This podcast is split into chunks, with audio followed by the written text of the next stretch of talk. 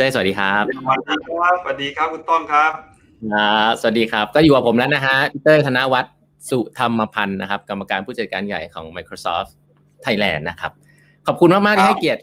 เล็กๆแบบบรรทัดครึ่งนะครับพี่ โอ้ด้วยความยินดีครับ ด้วยความยินดีแล้วก็ชื่นชมน้องต้องนะครับ ที่แบบว่าทำมาหลายปีมากแล้วก็ประสบความสำเร็จ และเป็นคนรุ่นใหม่ที่ที่เก่งมากๆอ่าชื่นชมครับ โอ้ขอบคุณครับพี่ไหว้เลยครับ ก็จริงๆ แฟนเพจแบบบรรทัดครึ่งนะครับ แล้วก็ปกติเราก็จะมาคุยกันทุกสัปดาห์ครับ ก็จะมีพี่ๆที่ให้เกียรติมามาพูดคุยกัน ก็ส่วนใหญ่จะคุยเรื่องการบริหารงานของพี่ๆนั่นแหละว่าในองค์กรเป็นยังไงบ้างอะไรอย่างเงี้ยครับ แล้วก็การเปลี่ยนแปลงองค์กร innovation ของใหม่ๆทำกันยังไงอะไรเงี้ยแฟนเพจแบบบรรทัดครึ่งส่วนใหญ่แล้วที่เข้ามาก็จะเป็นพนักงานนะครับพนักงานประจำซะส่วนใหญ่เนาะมีเจ้าของธุรกิจอยู่บ้าง เป็นพนักงานประจำที่แบบอยากทำอะไรอะแบบแบบเดดบูดไม่อยู่ในนี้พี่ส่วนใหญ่เป็น ส่วนใหญ่เป็นคนที่แบบ อยากทำเยอะกว่านี้แต่มันทำไม่ได้ทำทำไม่ได้อะไรเงี้ยชอบเลยชอบเลยน่าจะสนุกครับดังนั้นถามมาได้เลยนะครับเพราะให้มันง่าย ๆ นะครับ วันนี้คือจริง ๆ แล้วถามอะไรเลยพี่ตอบไม่ได้เดี๋ยวพี่ตอบบอกตอบไม่ได้ครับครับได้ครับก็เอ่อก็บอกทุกท่านเลยนะครับ ใครมีคำถามอะไรนะฮะจะเกี่ยวกับ Microsoft หรือเกี่ยวกับบริหารงานยังไงก็ พิมพ์มาไว้ก่อนได้นะครับผมก็จะเลือกเลือกขึ้นมานะครับเอ่อเริ่มต้นเดี๋ยวจะอยากให้พี่เต้ยแนะนำตัวเองนิดนึงได้ไหมครับ ว่าทำอะไรมาบ้างก่อนที่จะมาเป็นทำงานที่ Microsoft เนี่ยครับโอเคครับขอบคุณมากครับต้องครับ คือขออนุญาตเรียกต้องแล้วกันนะครับ วันนี้จะได้ง่ายๆนะครับแล้วก็เรียกพี่เต้ยได้เลยนะครับต้องบอกว่าที่ที่เริ่มต้นการทำงานเนี่ยพี่เริ่มต้นจากบริษัท IBM นะครับพี่อยู่ IBM มา 18 ปีนะครับ แล้วก็ 18 ปีเนี้ยก็ทำอยู่หลายงานพอสมควร ตั้งแต่พนักงานบัญชี ยันมาเป็น leader ที่อยู่ในประเทศไทย แล้วก็ไปเป็น leader ของที่ IBM ที่อาเซียน แล้วก็ดู10ประเทศเป็นกลุ่มธุรกิจตอนนั้นที่ดูแลคือพวกโทรคมนาคมนะครับที่ทำก็อยู่ที่สิงคโปร์ base สิงคโปร์สัก3ปี แล้วหลังจากนั้นเนี่ยก็คุยกับพี่แต้มพี่สาวพี่ไม่แน่ใจว่าต้องรู้จักหรือเปล่าคุณสุปจีสุธรรมพันธ์เป็นกรรมการผู้จัดการใหญ่ของกลุ่มดุสิต นะครับ อันนั้นเป็นพี่สาวพี่นะครับเป็นอันนั้นเป็นยีนเด่นของบ้านนะอันนั้นเป็นยีนเด่นของบ้านเพราะฉะนั้นเนี่ยก็คุยกับพี่แต้มพี่แต้มอยู่สิงคโปร์เหมือนกันครับตอนนั้นนะครับ แล้วเราก็คุยกันแล้วเรารู้สึกว่า เออ เราน่าจะต้องกลับประเทศเรานะเราน่าจะอยากกลับไปสร้าง Impact ให้กับประเทศไทยนะครับ เราก็เลยคุยกันแล้วก็เลยกลับประเทศไทยครับ พี่ก็โชคดีมีคนมาชวนนะครับ กลับมาเป็นกรรมการผู้จัดการของบริษัท Hewlett-Packard นะครับ อยู่ประมาณ5ปีครึ่ง ซึ่งก็ต้องบอกบอกว่า 5 ปีครึ่งใน Hewlett-Packard นี่ก็ได้เรียนรู้อะไรที่มันไม่เหมือนกับตอนอยู่ IBM 18 ปีเลย เพราะว่าใน 18 ปีของเราใน IBM เนี่ย มันเป็นอะไรที่เราอยู่นานเราอยู่ตั้งแต่เด็ก เพราะงั้นเราจะรู้จักคนค่อนข้างเยอะนะครับ รู้จัก process รู้จักทุก ๆ อย่างในองค์กร รู้จัก culture องค์กรเราเติบโตมาแบบนั้น แต่พอเรามาเป็น leader มาเป็นเบอร์หนึ่งเนี่ยในอีกองค์กรหนึ่งซึ่งมีวัฒนธรรมที่ไม่เหมือนกัน คนเราก็ไม่รู้จัก นะครับธุรกิจก็ต่างนะครับ นี่นี่คือสิ่งที่ก็เป็นการเรียนรู้ที่สำคัญอีกครั้งหนึ่งเลยก็ว่าได้ ตอนที่เป็นกรรมการผู้จัดการของ Hewlett Packard แล้วก็มาจอย Microsoft เมื่อ 3 ปีครึ่งมาแล้วนะครับแต่ก็มาจอย Microsoft ที่ประเทศไทยนะครับก็ตอนนี้ก็อยู่ Microsoft มา 3 ปีครึ่งนั่นคือคร่าวๆ เพราะงั้นเนี่ยถ้าเดี๋ยวน้องต้องบวกลบไปมาเนี่ยจะรู้ว่าพี่เนี่ยห้าสิบกว่านะ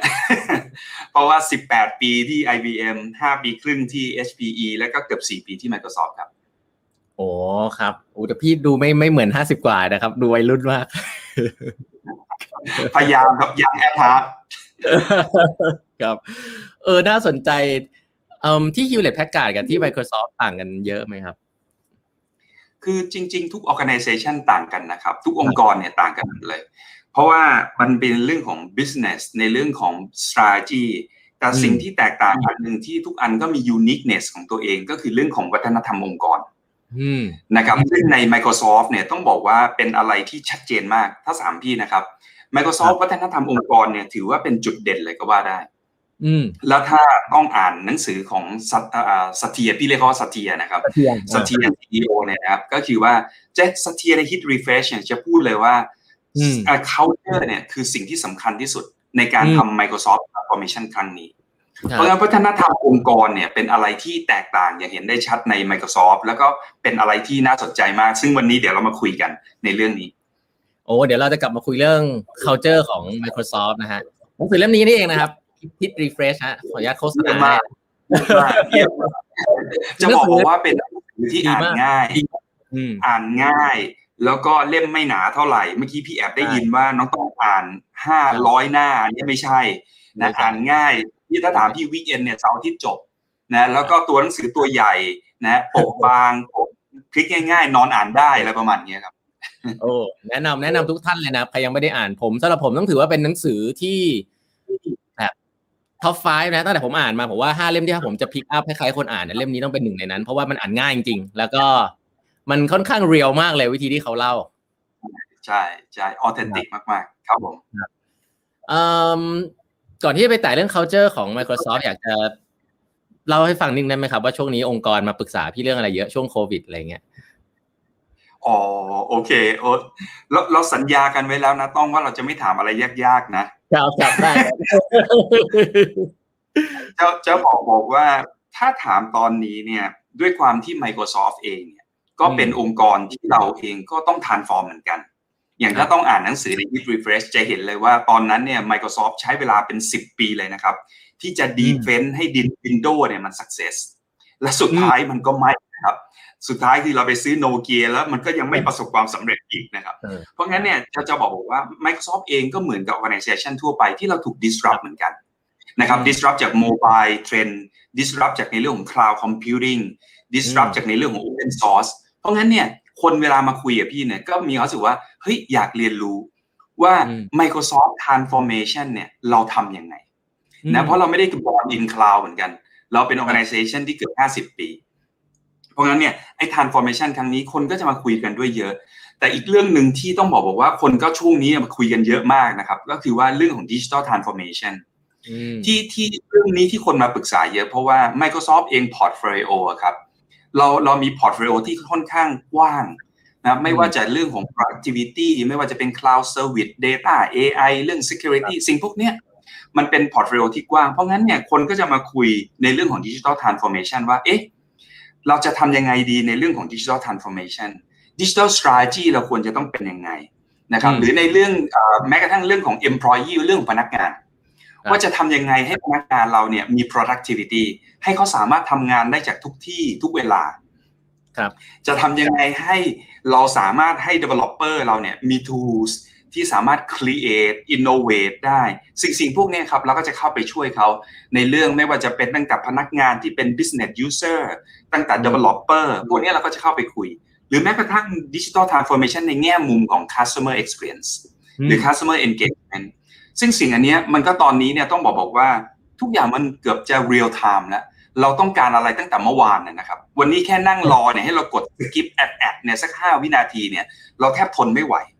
เพราะงั้นเนี่ยเราก็จะมาคุยกันว่าเอ๊ะถ้าถ้างั้นจะทำไงให้ customer experience เนี่ยเวลาเรา move product หรือ service เนี่ยมาอยู่บนที่เป็นดิจิตอลหรือออนไลน์ ลูกค้ายังได้ประสบการณ์ที่ดีเหมือนเดิม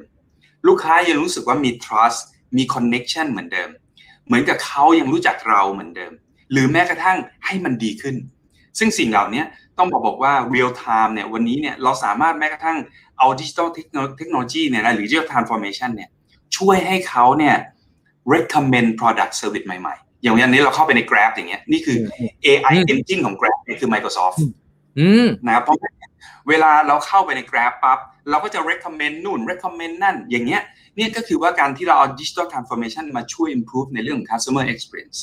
หรือถ้าเรามองในในมุมมองของ digital transformation ในเรื่องของการที่เราจะลด cost ลดต้นทุน หรือปรับ process วันนี้ก็จะมีคนมาปรึกษาพี่อีกเหมือนกันว่าเอ๊ะจะลดต้นทุนยังไงจะปรับ process ยังไง ซึ่งพี่เองอาจจะมีคำถามกลับว่าเอ๊ะเราจำเป็นที่จะต้องแค่ automate process หรือเปล่าครับ เราสามารถ transform process อะไรได้ไหมเราสามารถเอางานบางงานเนี่ย ไปให้กับลูกค้าทำได้ไหมและเราทำบางอย่างได้ไหมหรือให้ partner เราทำบางอย่างได้ไหมอันนี้มันอาจจะได้ทั้งลด cost ด้วย ได้ทั้งประสบการณ์ที่ดีขึ้นด้วยเพราะลูกค้าเป็นคนใส่เอง นี่คือสิ่งพวกนี้ครับ แล้วตอนนี้เนี่ยที่ hot อีกอันหนึ่งก็คือเรื่องของ Data AI ซึ่งทุกคนก็บอกเฮ้ยเขามีข้อมูลมหาศาล คุณเต้ยทำไงดี ที่เราจะ monetize ข้อมูลเหล่านี้ให้เป็นประโยชน์สำหรับพนักงานสำหรับลูกค้าสำหรับ product service สำหรับ operation ของเรา เนี่ยครับนี่คือตอนนี้ทุกคนต้องบอกมาคุยกันในเรื่องของ digital transformation ค่อนข้างเยอะครับคุณต้อง อืมแล้วการ implement ล่ะครับชา challenge เวลาเข้าไป implement เรื่องพวกนี้ในองค์กรเนี่ย challenge ใหญ่ๆที่เจอคืออะไรบ้างครับพี่พี่ว่า challenge หลักๆเนี่ยคนต้องเข้าใจก่อนว่า digital transformation เนี่ยมันเริ่มต้นจาก business คือคนเนี่ยเห็นชื่อว่า digital transformation เนี่ยแล้วจะคิดถึงในเรื่องของว่าจะซื้อ tools อะไรดี ซึ่งอันนั้นมาซื้อ Microsoft นะซื้อเยอะๆเลยไม่ว่ากันโอเคนั่นคือ challenge เลย เพราะว่ามันไม่ได้เริ่มต้นจากการซื้อเทคโนโลยีหรือเลือกเทคโนโลยีนะครับ แต่มันคือ digital transformation เราเริ่มต้นจากโจทย์ของ business ว่าจะทำยังไงที่ว่าอะเรามีโจทย์แบบเนี้ยแล้วเราจะไปแก้กันอะพี่ยกตัวอย่างให้ต้องฟังครับ อย่างเช่นเอาอะไรดี อย่างเช่นว่าถ้าเราทำการเกษตร แล้วเราต้องการ making sure ว่าเราลดต้นทุน ในการทำเกษตร แล้วเขาบอกเนี่ยจะทำยังไงดีคุณเต้ยที่จะเป็นโจทย์เนี่ยมันคือ business ว่าเราต้องการลดต้นทุนในการทำการเกษตร แล้วเราก็เอาเทคโนโลยีเข้าไป ซึ่งเทคโนโลยีเหล่านั้นอย่างเช่นนะครับ เราอาจจะเอาโดรนบวกกับในเรื่องของ AI visual recognition ไปดูว่าไอ้ไล่ร้อยไล่ของเราเนี่ย ตรงไหนเนี่ยที่มันเป็นโรคแล้วเราจะไม่จำเป็นต้องมาฉีดยารักษาโรคทั้งร้อยไล่เราอาจจะฉีดเฉพาะส่วนที่เป็น ส่วนที่เป็นโรคเท่านั้น หรือส่วนไหนที่เราเอา AI study ว่าไอ้ส่วนเนี้ยถ้าใส่น้ำเยอะๆอันนี้จะโตดีใส่น้ำน้อยจะโตไม่ดีเรา AI เนี่ยแมปลูกเข้าไปตอนที่โดรนขึ้นบิน เราก็จะสามารถที่จะ manage ในการที่จะเติมน้ำได้ถูกได้หรือแม้กระทั่งปลูกต้นไม้ห่างกัน productivity จะน้อยปลูกติดเกินไปก็ไม่ดี สิ่งพวกนี้ครับ พอเราเข้าใจโจทย์ business ปั๊บเนี่ย เราสามารถเอาเทคโนโลยีเนี่ยไปต่อ ซึ่งสิ่งพวกนี้เนี่ยนะครับเมื่อกี้พี่พูดเนี่ยคือเรื่องแค่การเกษตร แต่เราสามารถ apply ได้ในทุก industry เลย เพราะงั้นสิ่งแรก challenge ก็คือว่าเราต้องเข้าใจก่อน digital transformation เนี่ยเริ่มต้นจาก business ไม่ใช่เริ่มต้นจากการเลือกซื้อของหรือซื้อเทคโนโลยีนะครับคราวนี้ไปต่ออีกนิดหนึ่งก็คือว่า สิ่งที่จะทำให้ digital transformation มันประสบความสำเร็จ สมมติเรารู้แล้วว่า business ต้องทำอะไรยังไง ที่ว่า leadership ก็เป็นสิ่งสำคัญนะครับคือถ้า leader เนี่ยไม่ได้ให้ความสำคัญ อย่างเช่นถ้าเราถาม leader อย่างเงี้ยว่าอะไรคือดิจิทัล strategy ของบริษัทเรา และ leader ยังไม่ตอบไม่ได้ว่าอะไรคือดิจิทัล strategy ของบริษัทเรา อันนี้เหนื่อยนะเพราะงั้น leadership เป็นสิ่งสำคัญ ที่จะต้องมีความรับผิดชอบแล้วก็ take leadership ว่าและ digital strategy ของเราคืออะไรพี่ยกตัวอย่างครับ อย่างเช่นว่า เอถ้าเราต้องการโตยอดขายของเราใน product A กับ B ในเรื่องของ digital channel ให้เป็น 30%อะอย่างนี้ชัดละ เพราะงั้นเดี๋ยวเราก็จะได้ทำกันต่อว่าจะเป็นยังไง เพราะงั้น leader พอเซตในเรื่องของ strategy ได้ leader ก็จะช่วยเราในเซตของการ allocate ในเรื่องของ resource ไม่ว่าจะเป็น budget เงิน หรือแม้กระทั่ง set organization ที่จะมา support นะครับนี่ก็คือสิ่งที่สำคัญว่า leadership เนี่ยก็เป็นอีกเรื่องหนึ่ง ที่จะเป็น challenge ที่ว่าเฮ้ย leader เอาด้วยหรือเปล่า ถ้า leader ไม่ได้ walk the talk ถ้าไม่ได้เอาด้วย อันนี้ก็เหนื่อย และที่สำคัญไม่น้อยกว่า leader ก็คือ culture ที่ leader สร้าง เพราะว่าใน digital transformation เนี่ยอย่างที่เราทราบกัน startup เนี่ยสมมุติร้อยลายเนี่ยอาจจะประสบความสำเร็จเป็นยูนิคอร์นอะหนึ่งแล้วกัน นั่นคือโชคดีแล้วจากร้อยได้หนึ่งนะหรือจะประสบความสำเร็จบ้างไม่ต้องขนาดยูนิคอร์นได้สักสามได้สักห้าเออก็โอเคเพ ราะงั้นนั่นแปลว่าใน digital transformation เนี่ยมันต้อง take risk มันจะต้องมี innovate แล้วไม่ใช่มองว่าไอ้สิ่งที่ fail เนี่ยมันเป็นข้อผิดพลาด แต่มันต้องมองให้เรื่องของ fail เนี่ยมันเป็น milestone ที่เราจะไป success เพราะงั้น culture ก็เป็นสิ่งสำคัญที่จะทำให้ไอ้ digital transformation เนี่ยมันประสบความสำเร็จคร่าวๆนะต้องไม่งั้นพี่จะพูดไปเรื่อยๆนะแต่ต้องบอกว่านี่นี่คือสิ่งที่เห็นว่าไอ้ challenge วันนี้ที่เราเห็นเนี่ย คือเราเราชัดเจนหรือยังว่าโจทย์ของ business เราจะทำอะไร และ leadership take leadership ในการทำสิ่งนี้จริง ๆ หรือเปล่า walk the talk ไหม culture support ไหม ประมาณนี้ครับ อืมครับโอ้เดี๋ยวนะเราจะได้แตะเรื่อง culture กันแน่นอนนะครับ ตอนนี้ใครที่เข้ามาแล้วนะครับ ถ้ามีคำถามลองพิมพ์ไว้ได้ แล้วก็ฝากกดไลค์กดแชร์ให้นิดนึงนะครับ อ่า ถาม ในเชิงของ culture ครับ อย่างนี้เราลองกลับมาคุยที่ตัวของบริษัท Microsoft อะครับ เข้าใจว่ามีการเปลี่ยนแปลงอะไรเยอะพอสมควรในช่วงสามปีที่ผ่านมาในตัว Microsoft เองเนี่ยให้เล่าให้ฟังหน่อยได้ไหมครับว่ามีไฮไลท์อะไรบ้างที่พี่เตอร์เห็นแล้วก็อยากจะนำมาเล่าให้ฟัง พี่ต้องบอกพี่โชคดีมาก พี่จอย Microsoft ช่วงเดียวกับตอนที่ Satya เข้ามานะครับเขาเข้าก่อนพี่ประมาณไม่ใช่เข้าได้ appoint เป็น CEO ก่อนพี่เนี่ยไม่นานเพราะจริงๆเขาอยู่ Microsoft มา 20 กว่าปีแต่ตอนที่ เป็น CEO เนี่ยพี่เข้ามาจอยได้หลังจากเขานั้นประมาณหกเดือนไม่เกินนะเพราะว่าได้ได้โอกาสทั้งหมดโชคดีมากที่ได้มีโอกาสได้เห็นสิ่งที่เขาทำพี่อยากจะแบ่งเป็นอะไรที่มันเป็น soft กับที่เป็น hard ครับนะที่เป็น soft side อย่างเช่นนะครับ เรื่องของ mission statementพี่ว่าสิ่งนี้สำคัญ คือ Satya เนี่ยต้องบอกบอกว่าให้ความสำคัญในเรื่องของ mission statement เพราะว่าเขารู้สึกว่ามันเป็นเรื่องของ sense of purpose ว่า Microsoft เนี่ยมีไว้เพื่ออะไร นั่นคือสิ่งที่เขาถามเลยนะว่า แล้วเรามี purpose ของบริษัทของ Microsoft เนี่ยเพื่ออะไร เพราะงั้น mission statement ของ Microsoft ในที่ Satya เข้ามาเนี่ยแล้วเซตขึ้นมาใหม่เนี่ยนะครับเป็น mission statement ที่ว่า empower ให้กับทุกคนและทุก organization บนโลกใบนี้ให้ achieve more เพราะงั้นด้วย mission statement อย่างเงี้ยมันเป็นอะไรที่มากกว่าแค่ P&L ละ profit and loss มันเป็น mission statement ที่สามารถ connect ได้ อย่างพี่ยกตัวอย่างพี่แล้วกัน ครับหนึ่งในเหตุผลที่พี่จอย Microsoft เนี่ยนะ ต้องบอกต้องจริงว่าการเป็นกรรมการผู้จัดการบริษัทเทคโนโลยีที่หนึ่งมาเป็นอีกที่หนึ่งงานจริง ๆ ต่างกันไม่เยอะนะแต่สิ่งหนึ่งที่พี่มาจอย Microsoft เนี่ย mission statement เนี่ยมีส่วน เพราะพี่รู้สึกว่าพี่สามารถใช้ Microsoft เนี่ยเป็นแพลตฟอร์มทำในสิ่งที่พี่ต้องการได้ และนั่นคือสิ่งที่ Satya บอกนะครับ เพราะพี่เอา mission statement เนี่ยมาทำให้ Microsoft เนี่ยสร้าง Impact ให้กับประเทศไทย และนั่นคือ passion ของพี่ สร้าง Impact ให้ประเทศไทย สร้าง Impact ให้กับคนไทยให้กับสังคมไทย ให้กับลูกค้าไทย นี่นี่คือสิ่งที่ที่มันเป็น passion ส่วนตัวของพี่ คราวนี้ถ้าสมมุติว่าคนอื่น Engineering เขาก็สามารถใช้ mission statement เนี่ยเข้ามาที่จะ innovate service ใหม่ๆ product ใหม่ๆ ที่เข้ามาช่วยคน อย่าง Microsoft Teams อย่างเงี้ยทำให้เราสามารถทำงานจากที่บ้านได้ หรือที่ไหนก็ได้ โดยที่เราไม่ต้องออกจากบ้านไม่งั้นเราก็จะไม่ปลอดภัยจากโควิด -19 อย่างเงี้ย Engineering ก็สามารถใช้ Microsoft Mission Statement เนี้ยเป็นเหมือนกับเป็น tool หรือเป็นแพลตฟอร์มที่สร้าง passion ให้กับเขา Sales Team ของ Microsoft ก็สามารถใช้ Mission Statement นี้เข้าไป support ลูกค้าได้ เพราะงั้น soft side อันหนึ่งเนี่ยที่พี่เห็นการเปลี่ยนแปลงเนี่ย Satya set เนี่ยก็คือเรื่องของ Mission Statement คราวนี้มันก็มาต่อจาก mission statement เนี่ยก็มาในเรื่องของ culture หรือวัฒนธรรมองค์กร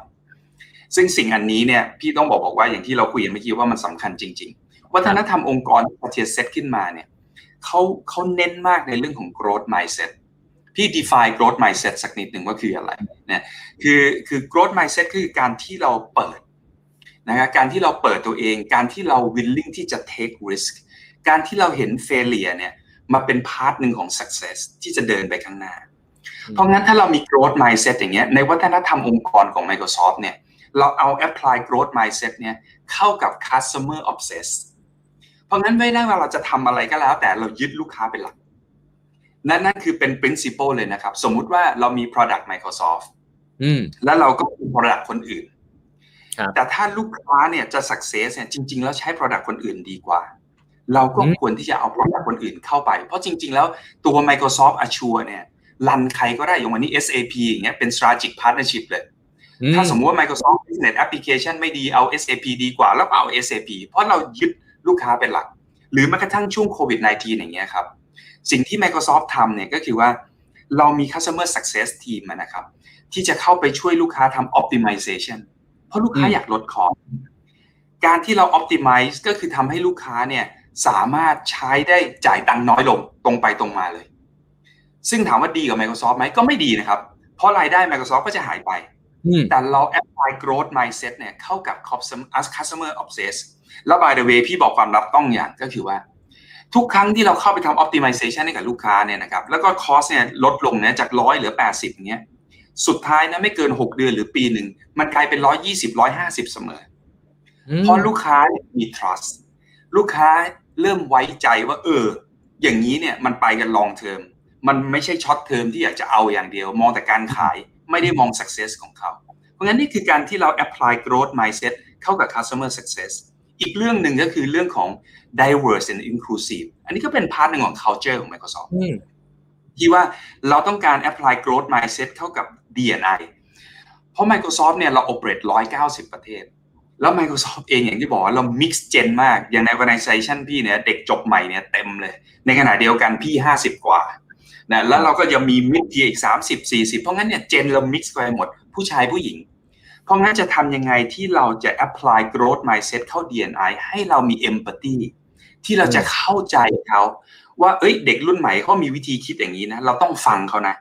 แต่ในขณะเดียวกันเด็กรุ่นใหม่ก็ apply growth mindset เข้า DNI ว่าเฮ้ยผู้ใหญ่เนี่ยไม่ใช่ไดโนเสาร์นะ เขามีประสบการณ์เราสามารถเรียนรู้จากประสบการณ์ของเขาได้เนี่ยนี่นี่คือตัวอย่างว่าเราสามารถ apply growth mindset เข้า DNI หรือแม้กระทั่งไอ้ hard side ที่ไม่ใช่ soft side เนี่ยพี่ยกตัวอย่างสักนิดหนึ่งนะครับอย่าง Microsoft เองเนี่ยเรื่อง DNI เนี่ยเราพยายามจะโปรโมทให้มีผู้หญิงให้เยอะหน่อยเป็นตัววัดใน Microsoft เลยนะครับ อย่างในประเทศไทยของพี่เนี่ยประมาณ 40กว่าเปอร์เซ็นต์เป็นผู้หญิงเนี่ยซึ่งก็ถือว่าเราระดับแนวหน้ากึ่งกึ่งแนวหน้าในเอเชียแปซิฟิก ซึ่งอันนี้ก็เป็นความภูมิใจอย่างหนึ่งนะต้องบอกอันนี้เป็น indicator เลยที่เราพยายามจะ mix ผู้หญิงเข้ามา คราวนี้สิ่งที่ Microsoft ทำให้มันเป็น hard side ก็คือว่า ถ้าน้องๆผู้หญิงเนี่ยจะคลอดลูกลาคลอด Microsoft เนี่ยให้ลาคลอดได้ 5 เดือน with pay ก็คือลาไป 5 เดือนเลยจ่ายตังค์นะให้ครบเลยทั้ง 5 เดือน หรือว่าจะเป็นในเรื่องของ transgender เราอาจจะยังไม่อยากเป็นเพศเดิมแล้วเราอยากจะเปลี่ยนไปอีกเพศหนึ่ง Microsoft ก็มีอีกว่าอะถ้างั้นจะทำอย่างนี้นะ เราออกค่าผ่าตัดให้อีก 50k US ดอลลาร์ประมาณล้านห้าอยู่ไปทำได้เลย เพราะเราต้องการ recognize ว่าเรา honor ในสิ่งพวกนี้ หรือแม้กระทั่งบางครอบครัวครับ อาจจะแบบมีบุตรยาก ต้องไปทำ IVF ทำ GIFT อะ family ละล้านห้าเอาไปเลย แล้ว you สามารถ อะไปทำ GIFT ฟรีแล้วก็ไปทำให้เกิดอันสิ่งนั้น นี่นี่คือ welfare คือสิ่งที่เราพยายามจะ demonstrate ให้เห็นว่า เฮ้ย เราแคร์จริง ๆ นะ ในเรื่องของ D&I ที่เป็นสำหรับในพนักงานเรานะ และข้างนอกก็ definitely ที่เราต้องการทำเรื่องที่ 3 ใน culture เนี่ยที่เรา apply growth mindset เข้าไปเนี่ยก็คือเรื่องของ one Microsoft เพราะต้องบอกว่า Microsoft เมื่อกี้ที่พี่บอกต้องนะครับว่า Microsoft เนี่ยมีค่อนข้างมี portfolio ที่กว้าง นะครับในทุกๆเรื่องเพราะงั้นเนี่ยมันก็เหมือนกับหลาย organization ที่มีไซโลในตัวมันเองแต่เวลาลูกค้าต้องการนะครับ ลูกค้าไม่ได้ต้องการอย่างเดียว ลูกค้าจะต้องการ 3 อย่าง ถ้าคนใน Microsoft เนี่ยเป็นไซโล thinking อันนี้มันก็ไม่ตอบโจทย์ลูกค้า เพราะงั้นเราก็ต้องการให้คนของเราเนี่ย apply growth mindset เข้ากับ one Microsoft เพราะงั้นให้เขาคิดถึงลูกค้าและคิดถึง Microsoft ก่อน พี่ชอบพูดกับทีมพี่เสมอว่า เฮ้ย ไอ้บัตรพนักงานเนี่ยนะเวลา you หยิบมาดูเนี่ยนะมันไม่เคยบอก you นะว่า you อยู่ department ไหน มันบอกแค่เขียนว่า Microsoft กับชื่อ you นะเพราะงั้นเวลาเราคิด เราคิดถึงวัน Microsoft ก่อน เราอย่าไปคิดถึงตัวเราก่อน หรือไอ้ department ที่เราอยู่ก่อน มันก็จะตัดไซโลออกไปได้ แล้วก็จะไปตอบโจทย์กับลูกค้า แต่ไอ้การ apply growth mindset ใน 3 เรื่องของ culture อย่างเงี้ยครับมันเป็นสิ่งที่มันจะต้องทำให้เกิด Impact นะใน Microsoft เราค่อนข้างจะ honor outcome กับ Impact มากกว่า honor ในเรื่องของ activity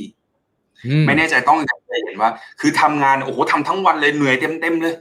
แต่มันไม่พอ Impact ซึ่งสิ่งเหล่านี้เราเราจะไม่ได้ honor เราพยายามจะบอกให้เราพนักงานเราเนี่ย prioritize และทำทุกอย่างให้มันมี Impact เพราะงั้นนี่คือการเปลี่ยนแปลงที่ใน Microsoft เนี่ยในเรื่องของ soft side นะครับไม่ว่าจะเป็นในเรื่องของ mission statement ของ culture แต่ส่วนที่เป็นที่เป็น hard side แล้วกัน ส่วนที่เป็นหลักๆ แล้วเนี่ยคือเรื่องของ strategy นะ Microsoft เปลี่ยนตัวเอง software licensing ขายซอฟต์แวร์ แล้วถ้า quarter ไหนเนี่ยสมมุตินะครับรายได้ไม่ค่อยดี ก็ส่ง audit ไปจับ ตอนพี่มาจอย Microsoft ใหม่ๆเนี่ยนะครับยังมีลูกค้าบางรายนะบอกคุณเต้ย ไม่ต้องมาหากลัว เพราะว่ากลัวเดี๋ยวคุณเต้ยจะส่ง audit มาจับว่าใช้ไลเซนผิด นี่นี่คือนี่คือโอ Microsoft เลยวันนี้เนี่ยเราพยายามจะเปลี่ยนตัวเองเนี่ยจาก licensing เนี่ยมาเป็น cloud เพราะงั้น Microsoft วันนี้เรา consider ตัวเองเนี่ยเป็น cloud service เพราะงั้นลูกค้าไม่ต้องมานั่งจ่ายทีละซื้อ licensing 4,000 บาทเนี่ยไม่ต้องละวันนี้อยากใช้ Microsoft Teams Microsoft Office เนี่ยจ่ายเดือนละ5เหรียญมีตังค์ซื้อ Starbucks แก้วหนึ่งก็ใช้ได้เดือนหนึ่งนะครับ เพราะงั้นนี่นี่คือสิ่งที่วันนี้เนี่ยแล้วก็เปลี่ยน strategy เปลี่ยน strategy มาเป็น open นะจากเมื่อก่อนนี้เนี่ยพยายาม Windows อย่างเดียว ใครพูดถึง Open Source ก็พูดระเบิดในสนามบินนะประมาณนั้น เพราะงั้นเนี่ยนี่คือต้องบอกว่าวันนี้เนี่ย Open Source เนี่ยกลายเป็นเพื่อนรัก ล่าสุด Microsoft acquire GitHub นะจิตหับเนี่ยเป็นอะไรที่ประมาณ50ล้าน developer open source ล้วนๆ และทีเด็ดกว่านั้นเมื่อ2เดือนที่แล้วถ้าพี่จะขอโทษทีพี่จำชื่อคนไม่ได้ คนที่เป็นฟาเซอร์ของ Python นะครับ ที่ develop Python ในวันนี้มาจอย Microsoft แล้ว เป็น distinguished engineer ว้าวเนี่ยนี่นี่คือนี่คือตัวอย่างว่า strategy ของ Microsoft เนี่ยก็เปลี่ยน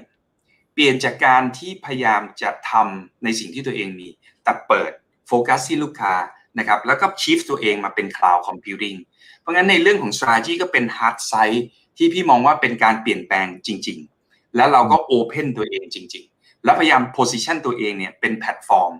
และนี่คือเรื่องสำคัญอีกเรื่องหนึ่งที่ Satya ต้องบอกทำได้ดีมากนะครับคำว่าเป็นแพลตฟอร์มก็คือว่า เราให้สัญญากับลูกค้าว่า เราจะไม่ขึ้นไปแข่งกับเขา เราจะไม่ไปเป็น Microsoft อยู่ๆจะไม่มาออก student loan นะหรือจะไม่ออกมาเป็นเอ่อ loan service ทำ micro finance Microsoft บอกไม่ทำ Microsoft จะไม่มาเป็น telco อยู่ๆบอกเฮ้ยผมเป็น telco ดีกว่า วันนี้เป็น telco ได้แล้วนะ by the way Microsoft ทำได้ไหมทำได้จริง ๆ นะมันมีก็พอที่จะทำในสิ่งพวกนี้ หรือจะมาเป็น healthcare หรือจะมาเป็น manufacturing หรือจะแม้กระทั่งจะไปสร้างรถนะเขาก็จะไม่ทำจะไม่มาเป็นรถขับเองได้ไม่ แต่ว่าเราจะเป็นแพลตฟอร์ม อย่างล่าสุดพี่ยกตัวอย่าง Microsoft เข้าไป invest ในบริษัทชื่อ Cruise เป็นสตาร์ทอัพอันนั้นคือเป็น self driving car แล้วก็ไอ้เซลไอ้ Cruise เนี่ยก็จะกลายไปเป็นแพลตฟอร์ม support รถของ GM เราเป็น AI เป็น cloud computing platform ให้กับรถ BMW วันนี้ถ้าใครใช้ BMW เนี่ยนะครับที่เป็น BMW Connect เนี่ย engine ข้างล่างที่เป็นพวก cloud พวก AI ทั้งหมดเนี่ยคือ Microsoft ทั้งนั้นนะครับ เพราะหรือว่า Walmart อย่างเงี้ยวันนี้เนี่ยเราก็จะไม่ขึ้นมาเป็น e-commerce แข่ง วันนี้เราก็ไปเป็นพาร์ทเนอร์กับ Walmart Walgreen แล้วก็อีกมากมาย เพราะงั้นเนี่ยนี่คือเรื่องที่เป็นเรื่องของ strategy ที่ Microsoft ก็จะ position ว่าเราจะเป็นแพลตฟอร์มไม่ไปแข่งกับลูกค้านะไม่ไปแข่งกันแล้วเราก็จะสร้าง ecosystem อ่านี่คือประมาณนี้ครับว่าที่พี่เห็นการเปลี่ยนแปลงหลัก ๆ ของ Microsoft เนี่ยคือเรื่องประมาณอย่างเงี้ย อืมครับโอ้ชัดเจนมีทั้ง soft แล้วก็ hard side นะครับ ทีนี้การที่จะ drive เรื่องนี้ครับผมอ่านในหนังสือเนี่ยก็จะมีประเด็นว่าภาพว่าเราเซตได้แล้วประมาณนี้ใช่ไหมครับแต่การที่จะ drive ลงไปถึงพนักงานเลย ทั้งมีพนักงานทั้งเก่าทั้งใหม่อย่างเงี้ยฮะพี่ปีเตอร์เองทำยังไงครับได้ได้ได้รับ direction ลงมาแล้วแหละ แล้วแบบมัน implement ลงไปยังไง มีอุปสรรคยังไงบ้างครับ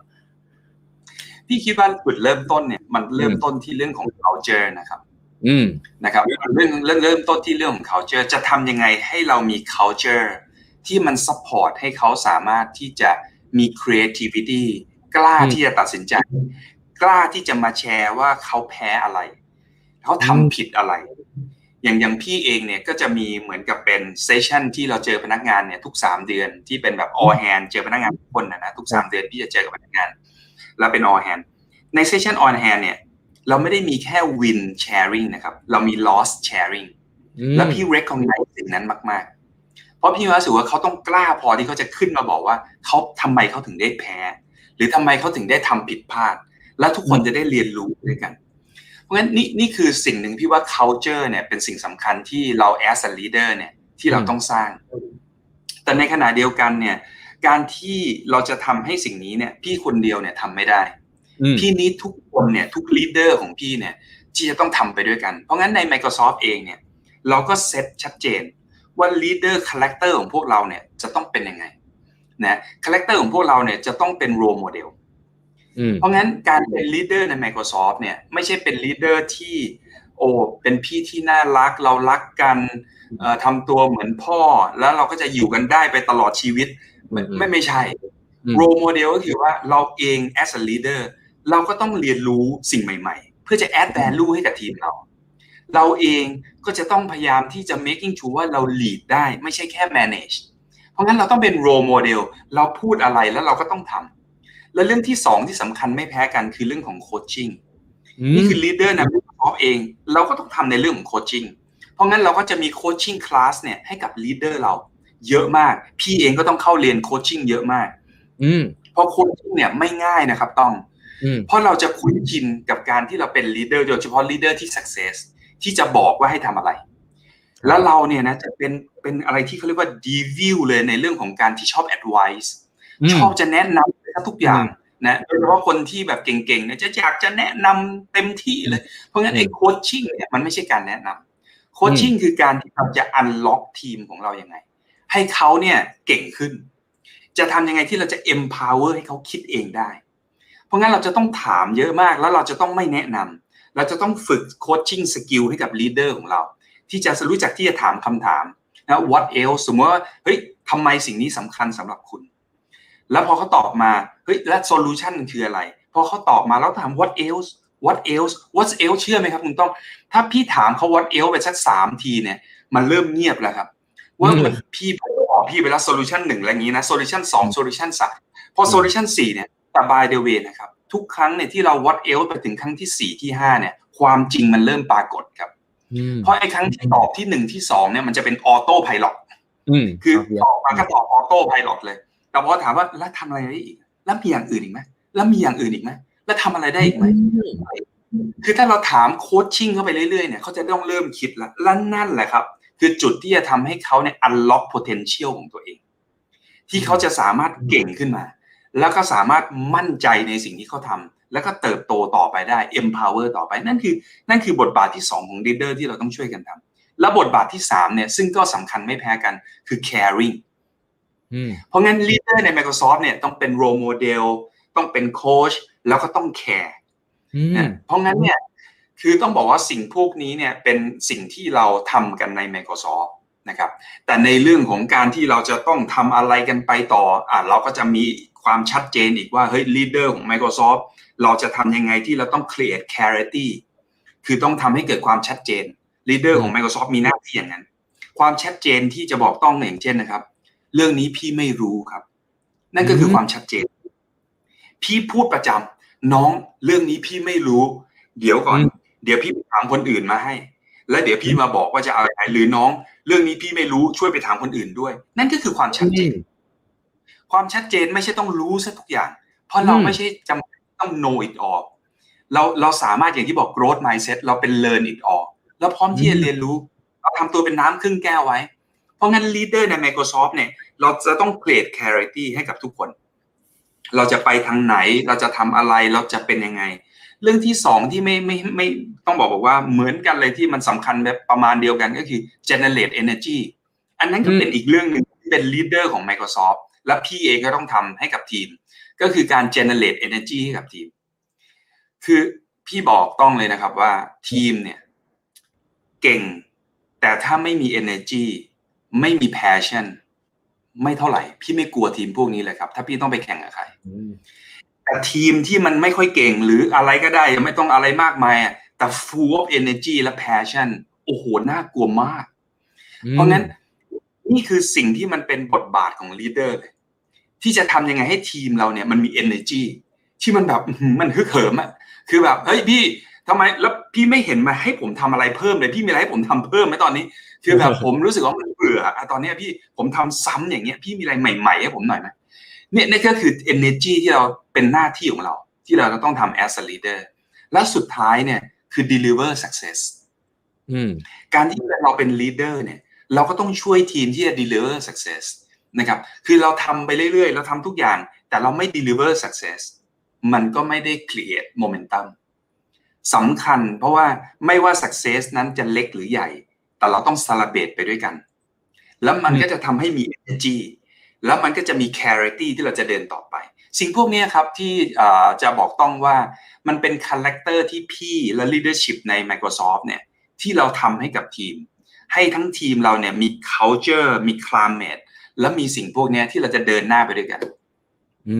มโอ้โห ฟังแล้วแบบจะเดี๋ยวจังคิดว่าใช้ในที่ทำงานได้เยอะเลยนะฮะอันนี้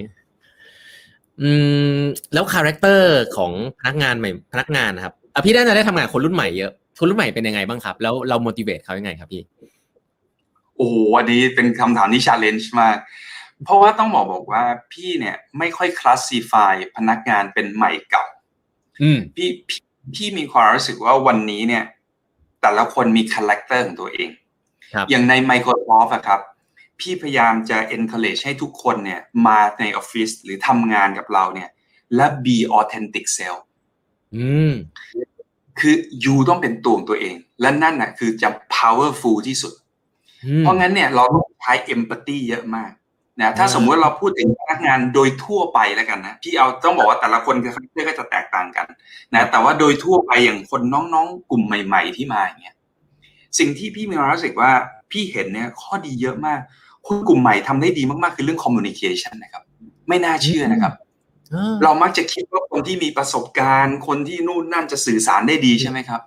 พี่กลับมองต่างนะครับ พี่ว่าเด็กรุ่นใหม่เนี่ยสื่อสารได้ดีมาก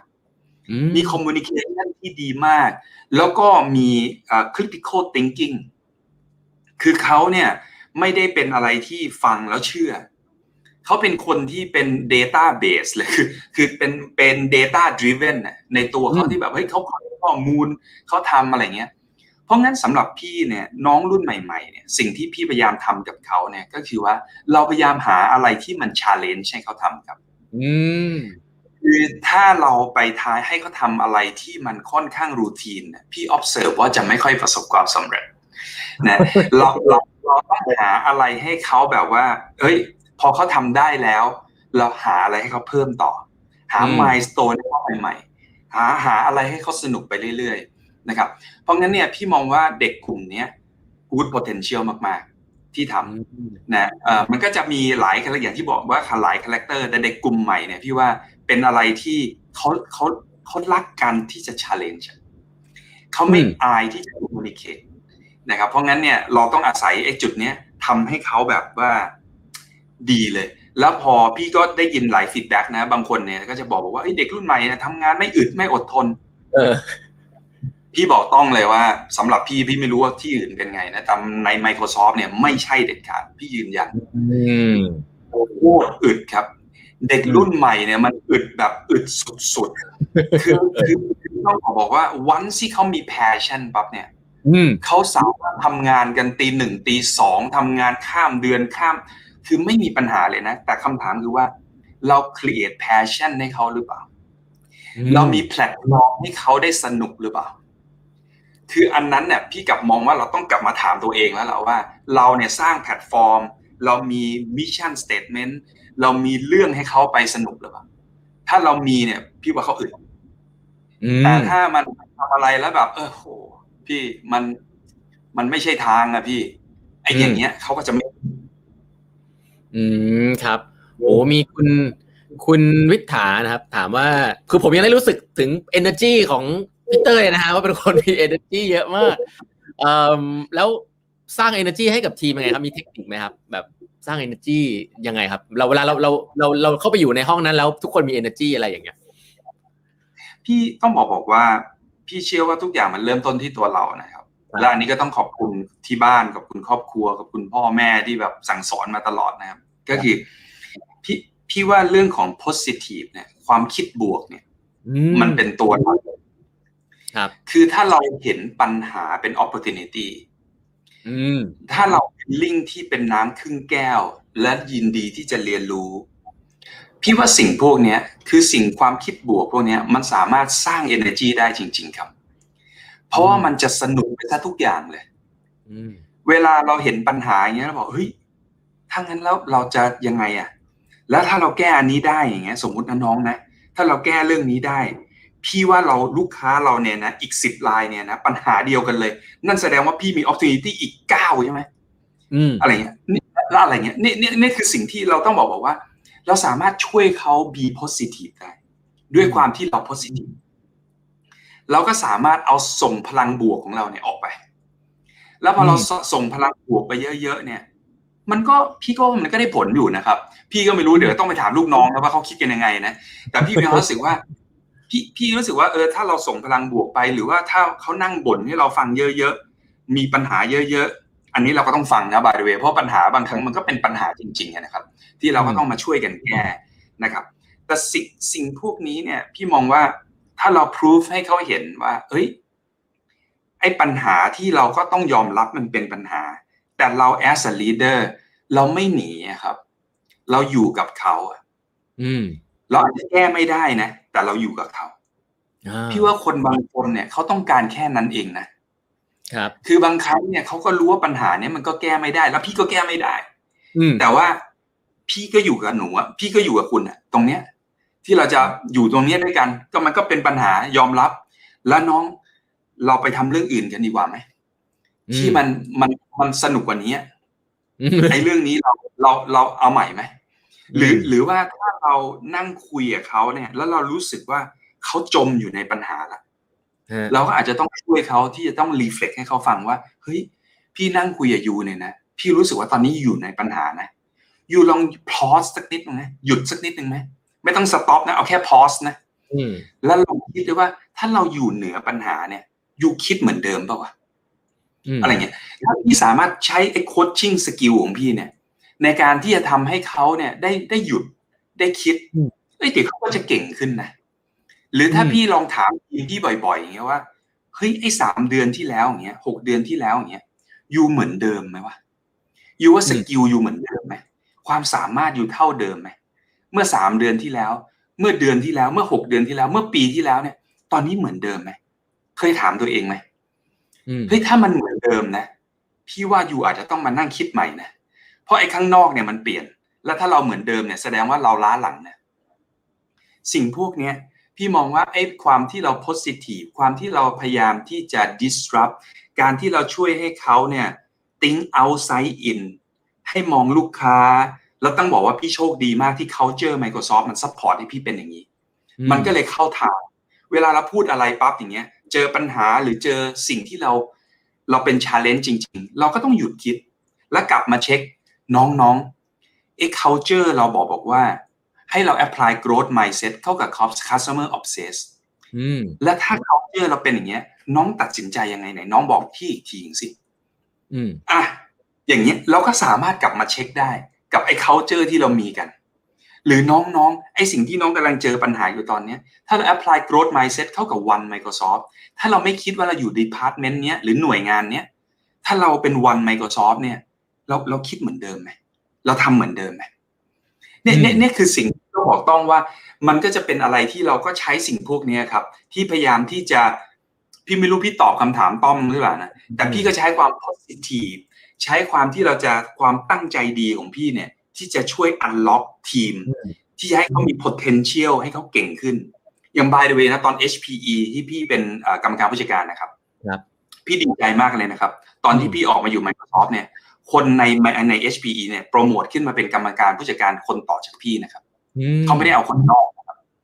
เพราะงั้นนั่นนั่นคือสิ่งที่พี่ก็อยากสร้างสิ่งนี้ให้กับใน Microsoft ว่าถ้าพี่เดินออกไปเนี่ยเฮ้ยมันมีคนเนี่ยที่แบบ ready ที่จะขึ้นมาแทนพี่หรือมันมีคนอย่าว่าจะแทนพี่เลย ถ้าเขายิ่งเก่งกว่าพี่ได้เนี่ย พี่ก็จะยิ่งมีความสุข ว่าแบบเฮ้ยแจ๋ววะน้อง เพราะงั้นเนี่ยอันนี้เนี่ยคือสิ่งที่พี่พยายามทำ อืมครับ ประเด็นหนึ่งซึ่งเป็นประเด็นที่เวลาคุยเรื่องของ One Microsoft หรือว่า Customer Centric อะไรเงี้ยครับกับ organization ที่มันใหญ่ๆที่มันเป็นแบบ sales driven แต่ละคนทำยอดอะไรเงี้ยแล้วมันก็จะเกิดความแบบ เอ้ยแล้วมันทาง Microsoft เนี่ยมองเรื่องการทำพวก KPI หรือ OKR อะไรพวกเนี้ยยังไงบ้างอะครับ เวลาที่ทำให้เหมือนกับว่า ทุกคนต้องไป drive ของตัวเอง แต่ว่าสุดท้ายก็คงจะต้องมีดูภาพรวมด้วยอะไรเงี้ยแชร์นิดนึงได้ไหมฮะ เป็นคำถามที่ดีมากๆเลย ถามเหมือนรู้นะเนี่ยว่า Microsoft ทำอะไรที่อาจจะไม่เหมือนหลายคน และพี่ก็ชอบสิ่งนี้มากๆเหมือนกันต้องบอกบอกว่าแสดงว่าอ่านหนังสือมาจริง ๆ คือต้องบอกบอกว่า Microsoft เนี่ยนะครับ การวัดผล Microsoft เนี่ย เราทำเป็นสาม bubble ครับ bubble แรกเนี่ยคือ success ของตัวเราเอง สิ่งที่เราตกลงกับเจ้านายไว้เนี่ย ว่าเราจะทำอะไรปีนี้ quarter นี้เนี่ย by the way เรามีกันทุก quarter นะครับ มันไม่ได้ปีหนึ่งเจอกันทีนะทุก quarter เรามีทุก ทุกสามเดือน เพราะงั้นเนี่ยเซสที่เราตกลงกับเจ้านายเราไว้เนี่ย อันนั้นคือตัวเราเองที่เป็น success bubble ที่หนึ่ง bubble ที่สองเป็น bubble ที่เราบอกบอกว่า เราช่วยให้คนอื่น success ได้ยังไง อันนั้นเป็นตัววัดผลที่สองนะครับเพราะว่าเวลาพี่ทำ evaluation ประจำ quarter หรือประจำปีที่เราพี่คุยอย่างเงี้ยเขาจะต้องบอกพี่นะครับว่าเขาไปช่วยคนอื่นยังไงให้ success เขาเอาความสามารถเขาตรงไหนเขาทำอะไรไปบ้างให้คนอื่น success นั่นคือ bubble ที่สองแล้ว bubble ที่สามในของ Microsoft เนี่ยนะครับที่เราวัดผลเนี่ยก็คือว่าเอา success ของคนอื่นเนี่ยมาต่อยอดให้ตัวเองยังไงไม่ใช่แค่คิดเองทำเองด้วยนะ เอาของคนอื่นเนี่ย มีอะไรบ้างไหมที่อยู่ไปเอา success ของคนอื่นเนี่ยมาต่อยอดให้กับตัวเองนะทำได้ ถ้าต้องมองสาม bubble เนี่ยมันจะเห็นว่า ถ้าเราวัดผลพนักงานแบบนี้ครับมันทำให้เกิด one Microsoft ได้จริง ๆ เพราะว่าเวลาเขามาหาพี่แล้วบอกว่าผมเนี่ยประสบความสำเร็จยอดขายผมสองร้อยเปอร์เซ็นครับพี่เต้ยแล้วก็ทำสิ่งนี้นั่นนี่นั่นไกที่ตกลงกับพี่ไว้หมดเลย พี่ถามคำถามที่สองแล้วยูไปช่วยใครสักเซสไหมเออไม่ครับพี่แล้วยูไปเอาคนอื่นมาไหมไม่ครับพี่ โอเค ถ้างั้นอ้ร้อยเปอร์เซ็นต์นะน้องเอาไปสามสิบสามเปอร์เซ็นต์ไอ้ไอ้ไอ้ไอ้หกสิบหกเนี่ยน้องไม่ได้ศูนย์คือถ้าพี่ตอบเขาแบบนี้เนี่ย เขาจะเข้าใจเขาจะเข้าใจว่าไม่ใช่ละ และไอ้อันเนี้ยมันเป็น system ในการวัดผลเนี่ยของ Microsoft ทุกคนไม่ใช่เฉพาะแค่ของพี่เต้ยของ leader ทุกคนใช้อันนี้กันหมด มันก็เลยจะเป็นอะไรที่แบบว่า ถ้าเราอยากจะเดินกลับไปหาเจ้านายเราให้สิ้นปีเราเนี่ย เราแบบโอ้โห เยี่ยมมากไอ้นี่ยอดยุทธเหยียบน้ำทะเลจืด จะต้องทำสามวงนี้ให้ประสบความสำเร็จและเขียนด้วยว่าไปช่วยใครมาให้ success แล้วเอา success ของคนอื่นมาทำยังไง ไอ้สิ่งพวกนี้ครับ มันก็ทำให้เกิด one Microsoft และเราเนี่ยยกเลิกไปนานแล้วในเรื่องของไอ้ bell curve rating จำจำ bell ได้ไหมว่าไอ้นี่ top five นี่คือสุดยอดไอ้ top five นี่คือแย่มากแล้วตรงกลางอยู่รอดอะไรเงี้ยใน Microsoft ไม่มีแล้วใน Microsoft ไม่มีแล้ว เราใช้ในเรื่องของ Impact ว่าไอ้สามวงเนี้ยมันสร้าง Impact อะไร เพราะงั้นเนี่ยในทีมกันเนี่ยอาจจะแบบเป็นเรียกว่า top five ทั้งทีมเลยก็ได้ เพราะทีมนี้มันเป็นยอดมนุษย์ทั้งทีม ไม่งั้นสิ่งที่เกิดขึ้นคืออะไรรู้ไหมครับในอดีต ทีมนี้เป็นทีมที่แบบโอ้โหสุดยอดมาก แต่ในทีมที่สุดยอดก็ยังอุตส่าห์จะมีเอเวอเรจแล้วก็ยังอุตส่าห์มี poor performance มันต้องเอาให้ตัว bell ไปจับ ใน Microsoft ไม่มีแล้วเลิกเพราะงั้นนี่คือสิ่งที่ต้องบอกว่า measurement เนี่ยมันก็เป็นส่วนสำคัญอันหนึ่งที่ทำให้ไอ้ organization เราเนี่ยทำให้มันเป็น one Microsoft ได้จริง ๆ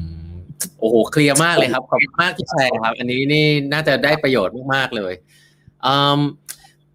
พี่เต้ย enable คนให้ take risk ยังไงครับ เพราะว่าเราเวลาพูดถึงการจะทำอะไรใหม่ failure อะไรเงี้ยมันพูดง่ายนะ แต่ในองค์กรใหญ่อะอย่างผมทำองค์กรใหญ่พี่เต้ยองค์กรใหญ่มันก็ไม่ง่ายเนาะเรา enable คนให้เขารู้สึก comfortable กับการ failure ยังไงครับพี่ว่าสิ่งแรกที่ต้องทำก็คือว่า again กลับมาเรื่องของ culture กลับมาในของ clan เนี่ย ว่าถ้าเขาพลาด แล้วเขาไม่ได้ถูกลงโทษถ้าเขาพลาดแล้วเรามองไอ้สิ่งที่เขาพลาดเนี่ย เป็นมายสเตนของที่จะไป success และ by the way นะต้องเอาจริง ๆ นะครับ ถ้าต้องเป็น engineering side เท่าที่พี่รู้ background ถ้าอยู่เขียน coding นะ มันไม่สำเร็จเลยมันต้องแก้เขียนกี่รอบอะเพื่อจะให้ได้สำเร็จ เพราะงั้นนั่นคือสิ่งที่เราจะต้องมี attitude แบบนั้นนะ as a leader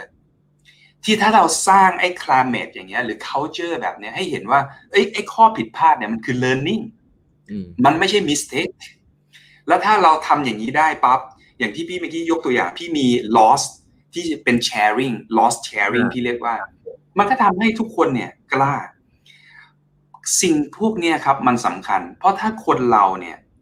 รู้สึกว่าตัวเองไม่มี job security เขาก็ไม่กล้า take risk อะไรทั้งนั้นแหละครับคือถ้าเขาทำพลาดปั๊บอ้าวเรียบร้อย อดขึ้นเงินเดือน อดโปรโมทมีหนำซ้ำอาจจะโดนไล่ออกด้วย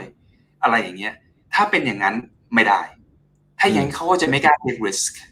นะแต่ว่าถ้าเราให้เขาเข้าใจว่า เอ้ย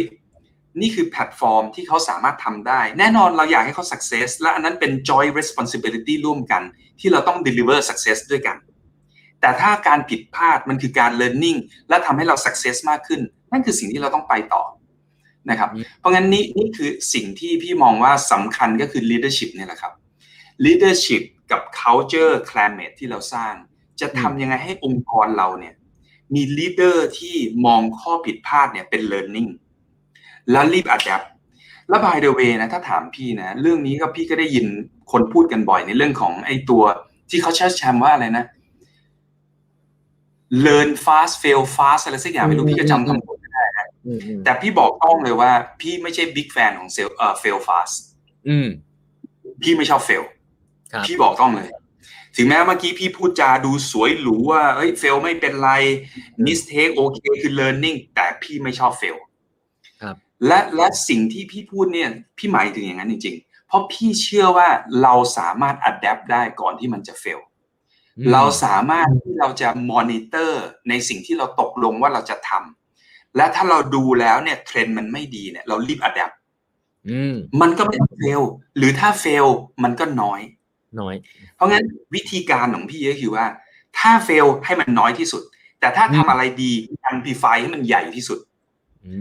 เพราะงั้นเนี่ยถ้าเราทำสิ่งนี้ได้ในองค์กรเนี่ย มันก็จะทำให้ไอ้ success เนี่ยมันไปได้เร็วสมมุติว่าน้องคนนี้ทำเรื่องนี้ดีมากเลย โอ้โหมัน so innovative แล้วไปคุยกับลูกค้ามาแบบเจ๋งมากเลย develop solution นี้ขึ้นมา จะทำยังไงที่เราจะ amplify สิ่งนี้ให้ทั้งทีมได้รับรู้แล้วรีบเอาไปช่วยลูกค้าอื่น ๆ อีกมากมาย มันก็จะสร้าง impact amplify อย่างมาก แต่ในขณะเดียวกันถ้ามีเรื่องไหนที่เป็นปัญหา แล้วเรารู้จักที่จะ monitor รู้จักที่จะมี governance ที่เราจะคอยดูว่าเอ้ยวีคนี้เป็นยังไงสองวีคเป็นยังไง เดือนนี้เป็นยังไง แล้วเรารีบ adapt ให้เร็ว เราก็ไม่ต้องไป fail นั่นนั่นคือสิ่งที่บอกพี่มองว่าบางอย่างเนี่ยพูดจาอาจจะดูเว่อร์นิดนึงนะครับ แต่พี่มีความรู้สึกว่า fail ให้มันน้อยที่สุดอะและถ้า fail ก็ให้มันน้อยที่สุดอะเพราะงั้นเนี่ยจะทำยังไงให้เรามี culture หรือมี organization ให้มัน adapt ได้เร็วที่สุด อันนั้นก็เป็นสิ่งที่สำคัญ อืมครับ โอ้โหมีคนมีคำถามเยอะเลยนะครับ เพราะว่าพี่เต้ยแชร์เยอะเนี่ยคนก็จะสนใจเยอะเลยว่า อันนี้เออเรื่องที่ไม่เห็นเออเดี๋ยวเดี๋ยวเลือกมาให้เออมันมีหลายองค์กรที่เขาเชื่อเรื่องเรื่อง feedback อะครับเพราะว่าการให้ feedback อะไรอย่างเงี้ยก็ก็มีความสำคัญในในใน Microsoft นี่มีวิธีการให้ feedback กันมีระบบยังไงบ้างไหมครับ formal informal เราเราเรียกใน Microsoft ว่า perspective นะครับเป็นระบบเลยครับ ที่พี่สามารถขอ perspective กับเพื่อนร่วมงานกับใครก็ได้พี่สามารถได้เลยครับ พี่ส่งไปแล้ว say สิบคนห้าคนเจ็ดคนหกคน อะไรเงี้ยเป็น part ของ perspective ที่เราทำได้ตลอดเวลาใน Microsoft เพราะงั้นเนี่ยนี่คือสิ่งหนึ่งที่เป็น tools นะครับสำหรับ leader ด้วยไม่ใช่แค่พนักงานอย่างเดียวพนักงานสามารถทำได้เองเลย แต่สำหรับ leader เนี่ยถ้าพี่นั่งคุยแล้วแล้วน้องคนนี้หรือว่าคนคนนี้เนี่ยดูแล้วมี challenge แล้วเวลาพี่ถามเขาเนี่ยว่าเฮ้ย you มี challenge อะไรหรือเปล่าช่วงนี้ you คิดว่าอะไรเป็นปัญหาของ you ที่ you เป็น challenge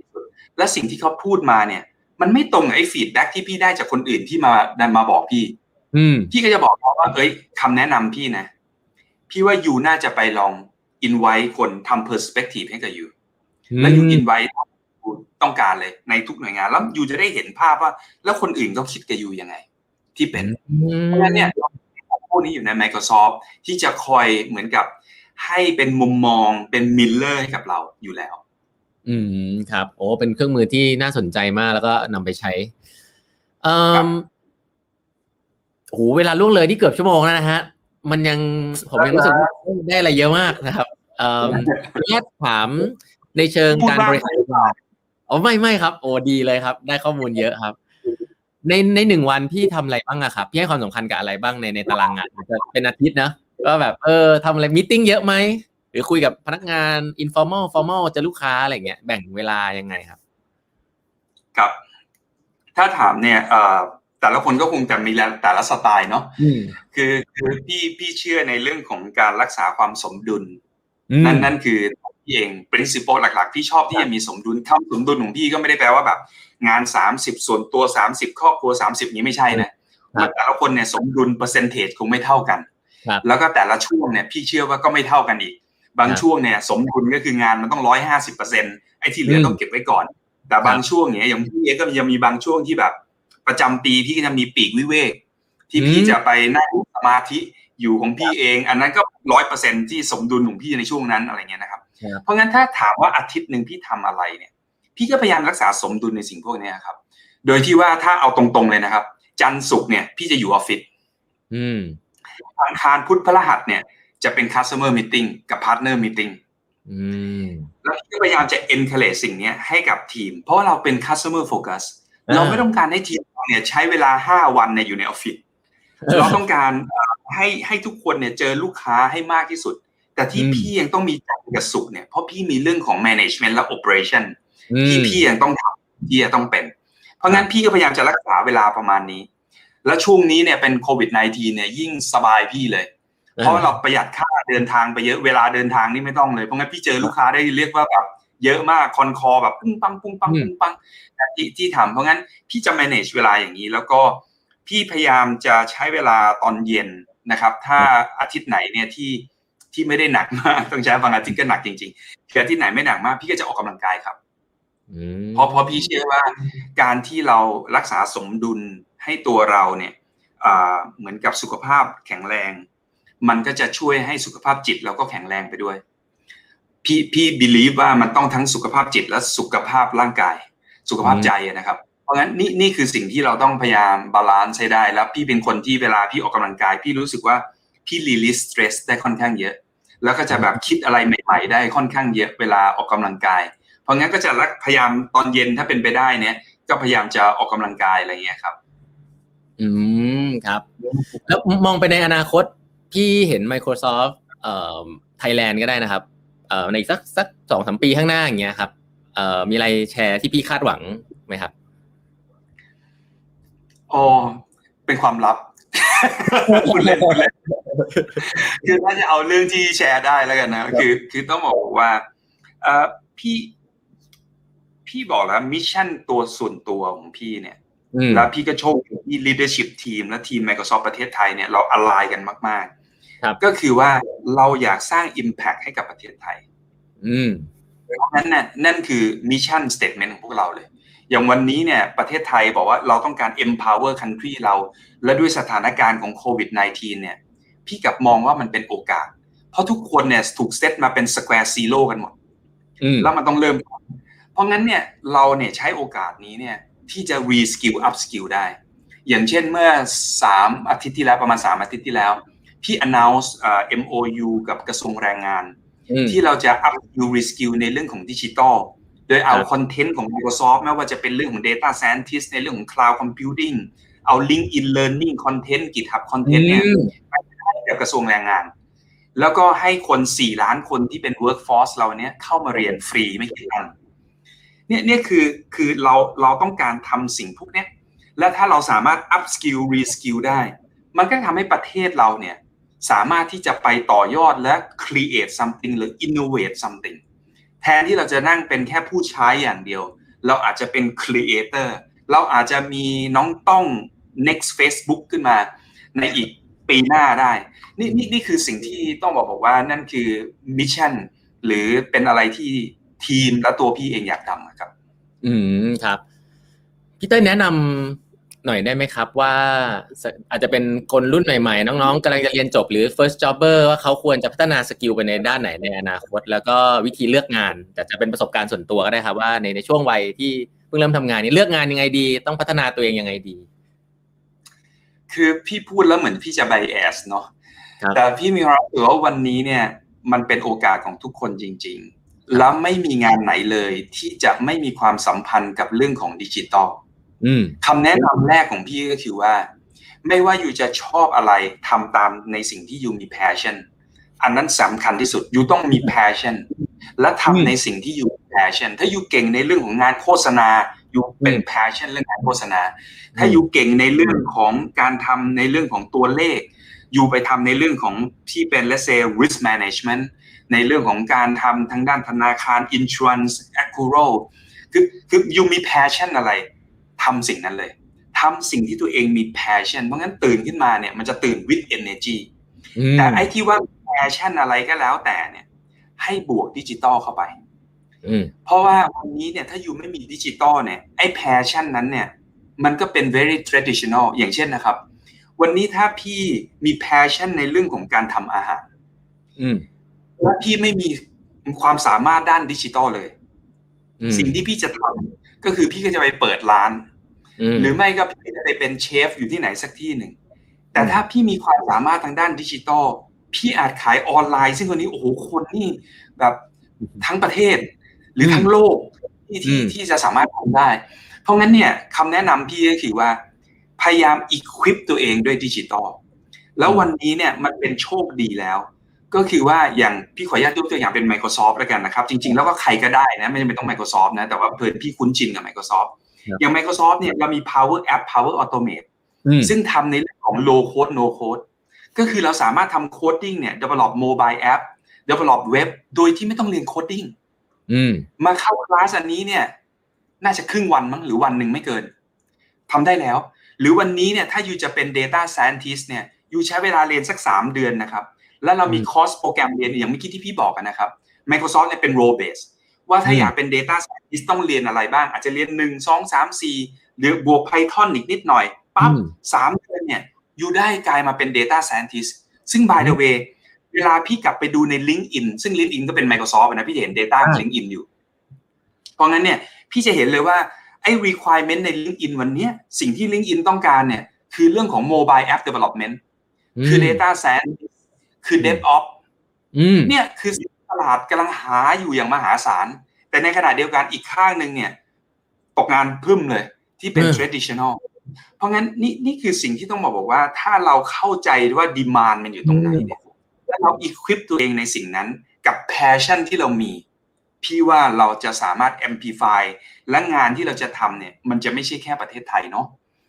เราสามารถทำงานสำหรับโลกใบนี้ได้เลย เรากลายเป็น world citizen ได้เลย เพราะเราเราทำได้ แล้วเวลายูเรียนเสร็จแล้วสมมติยูเรียนคอร์สของ Microsoft เนี่ย แล้วยูก็สอบ Certify เป็น Data Scientist Microsoft นั่นแปลว่ายูจะไปประเทศไหนเนี่ย Microsoft ก็จะ recognize สิ่งนี้ทั้งโลกนี่นี่นี่คือสิ่งที่พี่มองว่าเป็นโอกาสนะครับ เป็นโอกาสสำหรับคนรุ่นใหม่ๆนะหรือแม้กระทั่งคนวันนี้ที่ทำงานอยู่ แล้วรู้สึกว่าเฮ้ยงานเราจะโดน disrupt หรือเปล่า แล้วเราจะไม่มีงานทำไหม แทนที่จะรอให้เราไม่มีทางเลือกอะครับ เราสร้างทางเลือกให้เราเองดีกว่าไหม โดยการที่เราใช้เวลา spend เวลากับสิ่งพวกนี้ซึ่งคอร์สโปรแกรมพวกนี้เข้าไปดูใน LinkedIn ได้เลยครับ บางคอร์สเนี่ยเดือนหนึ่งบางคอร์สสามเดือน จบมามี certification แล้ว putตัวเองเข้าไปใน LinkedIn มีงานครับ งานเยอะ อืมครับวันนี้ขออนุญาตแชร์ให้นะครับ เพราะว่าวันก่อนก็เพิ่งได้รหัสของ LinkedIn Learning มาครับ ที่บริษัทให้มา ดีมาก ฮะก็ต้องบอกว่ามีคอนเทนต์เยอะๆดีคนส่วนใหญ่อาจจะไม่ค่อยรู้ว่า LinkedIn มันไม่ได้มีแค่ portal ของของเรื่องงาน มันมี learning อยู่ในนั้นเยอะมาก แล้วมันก็ลิงก์กับเรื่อง certification ด้วย ครับ และในนั้นเนี่ยมี 10 role base เลย เป็น digital marketing เป็นเอ่อพี่ทำไม่ได้ทั้งหมดนะเป็นแบบเป็น 10 role base เลย customer service เป็นเซลล์ในนั้นจะมีโปรแกรมหมดเลย เพราะงั้นยูสามารถเข้าไปเรียนวันนี้เนี่ยเราเรียนเป็น role base แล้ว นะเราพูดไปมหาลัยก็จะโกรธพี่นะ จริงๆแล้วคือคือต้องบอกบอกว่า วันนี้เนี่ยมหาลัยดีนะครับไม่ใช่ไม่ดีเราต้องเรียนอยู่นะครับน้องๆ แต่จะบอกบอกว่าเราสามารถเรียนอะไรที่มันเป็น role base และจบมาแล้วทำงานได้เลยครับ ครับ อืมครับนี้คำถามสุดท้ายครับทำงานมาที่ Microsoft ที่หลาย ๆ ที่ครับ ในฐานะ ตอนนี้เรียกว่าเป็น leader แล้วพี่พี่ภูมิใจกับเรื่องอะไรที่สุดครับ จากจากที่ทำงานมาทั้งหมดแล้วในฐานะ leader คนหนึ่ง โอ้คำถามยากๆอีกแล้วต้องเอ้ยต้องให้พี่คิด คือคือต้องบอกว่าถ้าถามความภูมิใจเนี่ยพี่พี่ดีใจนะครับ ทุกครั้งที่พี่ได้ความรับมอบหมายมา หรือได้ความรับผิดชอบมาที่ทำเนี่ย พี่มีโอกาสได้ create legacy แล้วกัน พี่ใช้คำนั้นทุกงานที่เราได้รับเนี่ย พี่พยายามสร้างอะไรบางอย่างแล้วทิ้งมันไว้ พี่ไม่ได้อยากทำงานเช้าแล้วก็เย็นแล้วได้เงินเดือนแล้วเลิก อันนั้นไม่ใช่ และนั่นน่ะมันคือความภูมิใจของพี่ ที่ว่าเออเราทำงานอย่างเงี้ย สมมุติว่าพี่อยู่ Microsoft ก็ไม่รู้จะอยู่อีกกี่ปีนะครับ แต่เมื่อไหร่ที่พี่หันกลับมามองปั๊บเนี่ย แล้วพี่รู้สึกได้ว่า เฮ้ย นี่คือสิ่งที่เราสร้างไว้นะ และนี่คือประโยชน์ที่เราทำเพราะงั้นเนี่ย ทุกงานที่พี่ทำเนี่ย พี่พยายามจะสร้างเลกาซีนะครับ ซึ่งเลกาซีที่ว่าเนี่ยมันไม่ใช่ในเรื่องของการสร้างตึกสร้างถนนสร้างอะไรอย่างนี้สำหรับพี่มันไม่ใช่อย่างนั้น มันเป็นอะไรอีกหลายอย่างที่เราทำได้แม้กระทั่งทีมงานของเราเอง อืที่เราได้เออเห็นน้องคนหนึ่งเนี้ยโอ้โหมันเก่งมากเลยวันเนี้ย คือมันสุดยอดเลยเพราะงั้นนั่นก็คือความภูมิใจของเราละที่แบบเราได้พัฒนาคนคนหนึ่งขึ้นมา หรือพัฒนาอีกหลายคนขึ้นมา พัฒนาลีดเดอร์ใหม่ ๆ ขึ้นมา พัฒนาอีกหลาย ๆ อย่าง ซึ่งซึ่งสิ่งพวกนี้ครับ มันก็เป็นความภูมิใจ หรือเมื่อกี้ที่พี่แชร์ให้ฟังในเรื่องของการ up skill re skill ที่เราเพิ่ง announce ไปเงี้ย อันนี้มันก็เป็นความภูมิใจเล็ก ๆ ว่าเฮ้ย ก็เป็นส่วนหนึ่งนะของประเทศไทยนะ ที่เราได้แบบเข้ามาช่วยอะไรเงี้ย แล้วทำมากน้อยเราก็ต้องพยายามสุดความสามารถ แต่อย่างน้อยมันก็เป็นความภูมิใจของเรา ครับผม อืม ครับ วันนี้ก็ขอบคุณพี่เต้ยมากเลยครับ ก็รบกวนเวลาเท่านี้ครับ เห็นว่าดึกแล้ว แต่ว่าผมยังคุยได้อีกยาวเลยนะครับ แต่ว่าเกรงใจมาก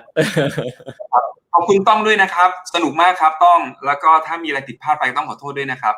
โอ้ยขอบคุณมากเลยครับ ก็เชื่อว่าแฟนๆแบบทักพึ่งได้ประโยชน์มากวันนี้ engagement เยอะมากเลยนะครับ ก็เดี๋ยวยังไง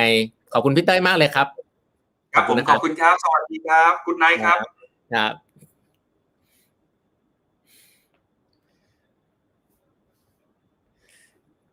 ครับก็ขอบคุณทุกๆท่านนะครับ ที่ติดตามกันยังติดตามกันถึงตอนนี้นะครับ ผมเห็นตัวเลขคนขึ้นไม่ไม่ตกเลยนะฮะเป็นตัวเลขคนวิ่งขึ้นมาเรื่อยๆ แล้วก็สิ่งที่น่าสนใจก็คือว่า ผมว่าหลายท่านน่าจะรู้สึกเหมือนผมนะมันมันมันได้พลัง คือหลาย ๆ ครั้งเนี่ยเราก็คุยกับแขกรับเชิญหลาย ๆ ท่านครับ อย่างพี่เต้อย่างเงี้ยเป็นคนหนึ่งซึ่งคุยแล้วรู้สึกถึง energy อะมันมันพุ่งเข้ามาหาตัวตลอดมี passion จริง ๆ ในการที่ไม่รู้เหมือนกัน แล้วผมก็เชื่อว่า ลูกน้องของพี่เต้ก็คงจะได้รับพลังนี้เช่นเดียวกันเวลาคุยกับพี่เต้ได้เลยอย่างผมเนี้ยผมยังรู้สึกเลยนะครับเอ่อส่วนเรื่องรายละเอียดของ Microsoft ผมคิดว่าก็มีการแชร์กันไปบ้างแล้วแหละ แต่ผมว่าอยากให้เห็นถึงว่า leadership หรือว่าการที่เราจะเปลี่ยนแปลงทุกอย่างเนี่ยเรื่องของ character แล้วก็เรื่องของพลังแล้วพี่เต้ก็พูดเรื่อง energy ค่อนข้างเยอะ ผมก็เชื่อว่าเรื่องพลังงานก็หลาย ๆ ท่านน่าจะรู้สึกได้นะครับ ส่วนเรื่องเทคนิคต่าง ๆ ตะกี้เราก็มีการ การสรุปไว้ให้บางส่วนแล้วลองไปอ่านย้อนดูย้อนหลังกันได้นะครับ แล้วก็ก่อนที่จะออกไปนะครับ อย่าลืมฝากคอมเมนต์ไว้ให้นิดนึงนะครับ ว่าวันนี้ชอบอะไรบ้างนะครับ อยากให้ปรับปรุงเรื่องอะไรนะครับ ก็อย่างที่พี่เต้ยบอกครับเรื่อง growth mindset เรื่องอะไรพวกนี้จริง ๆ เราก็อยากให้แปดบรรทัดครึ่งทำมา 6 ปีแล้ว แต่ก็ยังเป็น work in progress นะครับ เพราะฉะนั้นก็ฝากฟีดแบ็กไว้ให้นิดนึงว่าทำอะไรได้ดีกว่านี้บ้างนะครับ แล้วก็อะไรที่มันทำแล้วดีอยู่แล้วชอบอะไรในที่ได้เรียนรู้อะไร ก็เขียนไว้ก็เป็นเป็นกำลังใจนะครับสำหรับ สำหรับคนทำนะซึ่งก็ฝากก่อนที่จะออกไปก็ฝากคอมเมนต์ไว้ให้นิดนึงนะครับ ใครที่สนใจคอนเทนต์พัฒนาตัวเองนะครับ